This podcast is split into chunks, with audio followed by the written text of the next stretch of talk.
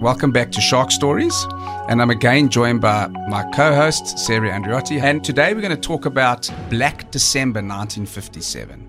It's known all around the world for people that love sharks, I suppose people that love blood for that matter. There's nothing that's ever happened like this again that I know of, and, and Sarah will keep me honest. Black December 1957 occurred on the east coast of South Africa in an area, uh, what we call the south coast of KwaZulu Natal. And the distance between them is about 100 kilometers between nine different attacks. Thankfully, shark attacks are so rare that we don't have to worry about them most of the time today, but most of the time did not include this event. During the short stretch of time, nine people were attacked by sharks along the coast of KwaZulu Natal, South Africa, six of whom died of their injuries. Believe it or not, that was just the beginning of the weirdness.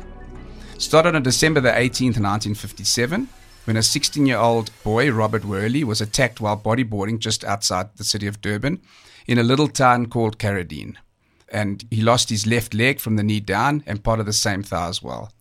This was very, very gruesome when they brought him to the beach, but it didn't raise too many alarms because at that time, Durban was seen as an area where that we had shark attacks, and, and it already that installed gill nets um, in Durban. So I think it was around the early 1950s that gill nets were put into just into Durban Bay and nowhere else. So no, not many alarms were, were raised. Just two days later, however, 15 year old Alan Green was fatally attacked while simply wading in the water. And this was um, 100 kilometers away from where the first attack happened. And then people started to pay attention. Just a scant three days after Green's death, Vernon James Berry was also killed while calmly floating off Margate Beach this was only three kilometers away from the second attack. The second attack was in a, a town called Uvongo, and this one was in, in, in a town called Margate. And a phenomenon that had previously been mildly alarming became a full on panic. Three attacks within a week, including two fatalities, were decidedly not normal. Another three days went by, and then Donald Webster was attacked at Port Edward. Port Edward is 33 kilometers from the third attack. He suffered bites to the head and neck, but miraculously he survived. Black December posed not only a safety risk to those living and vacationing in the area, but also a serious economic threat that could have left many people without jobs. The coastlines of South Africa are subtropical paradise, so, so its businesses and the people who work for them rely heavily on tourism. So this was significant. The scientific community has learned much about sharks since 1957, but back then, the best idea the government had to control the shark problem was to equip lifeguards with rifles and direct them to shoot at any scary shadows they saw. When that didn't work, they bombed the sharks with depth charges. But effectively, what this did, it just killed boatloads of fish, more sharks came. So that was maybe one of the more yeah, intelligent moves. I'm sure sounded like a great idea at the time, but it was not. I don't think it like, was. We have a problem with shark. Let's chum the water a little more. Exactly, exactly. That's what they did. Mm. The last ditch idea uh, was to build a barrier with wooden planks, and you know very well with your experience in building shark barriers um, into the ocean. It, they drove it into the ocean bed, but it's got such an aggressive surf action in Natal that that was destroyed in no time. But the attacks did not stop. Actually, they don't didn't stop, right? They had they, they did not stop. They had more after they started bombing the area than before. Exactly, they had more attacks. So there was a total of eight shark attacks during the period, and there was one extra one in April. So if you had to yeah. consider the whole period of time, there were nine shark attacks mentioned. But while government was toying with various terrible ideas, sharks continued to chomp on beachgoers. Julia Painting lost her left arm while wading in the water, and an unknown man was killed while fishing. Just after the world rang in 1958, a male was killed while taking his last dip in the ocean before heading back to landlocked farm. For those keeping count, that's seven attacks, four of them fatal within three weeks. Such a relentless ambush over such a short period of time had never been seen before and hasn't been seen since. And then finally, there were there were finally two more attacks that closed out the nine attacks, and it just devastated the region. But Sarah, there's a whole lot of different reasons. There's, there's three significant reasons that have come out of it that um, that could have played a role. Whaling was still a big thing in KwaZulu Natal at that time.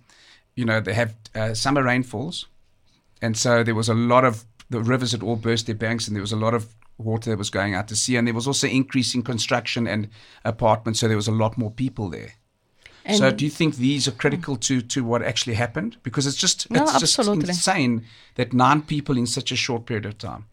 Yeah, it's always a combination of factors, right? So you have heavy rain that does two things. The the river will bring to the ocean a lot of carcasses, and you have sharks that are uh, opportunistic, like bull shark and tiger shark. Whether white shark are more selective in what they eat, they're very fussy. So bull shark and, and tiger so, so shark. white shark, a fussy eater. They're very fussy eater, actually. um, so that could have been one reason. If they were having construction plus heavy rain, that could make the visibility in the water more um, drop. And murky water are notorious for making sharks um, happier to go and find easy meals because sharks try to ambush their prey. So if the water visibility is lower, it is easier for them to to find prey uh, without being seen, right? um, I can't believe they bombed the water. It's just, Yeah, uh, and if you if you know if you look at it, only there were three accidents before. Then they started chumming, bombing the Mm-hmm. water, and then you had a lot more after. There was a significant amount. yes. After. So is it the shark's fault, really? I mean, it's always a tragedy when things like this happen, but what caused it, I Mm. think, is the is the core point. Um, were the sharks particularly hungry and looking for easy meal for that period, or we actually made things worse?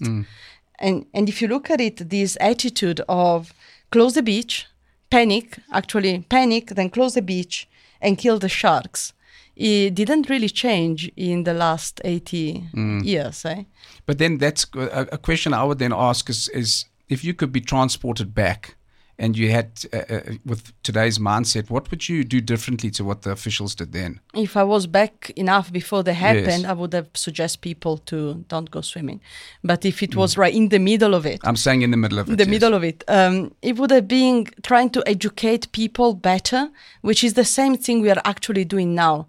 It, we feel as if we know a lot more about sharks, and we do compared to 100 years ago, but the reaction to this kind of traumatic event didn't change that much.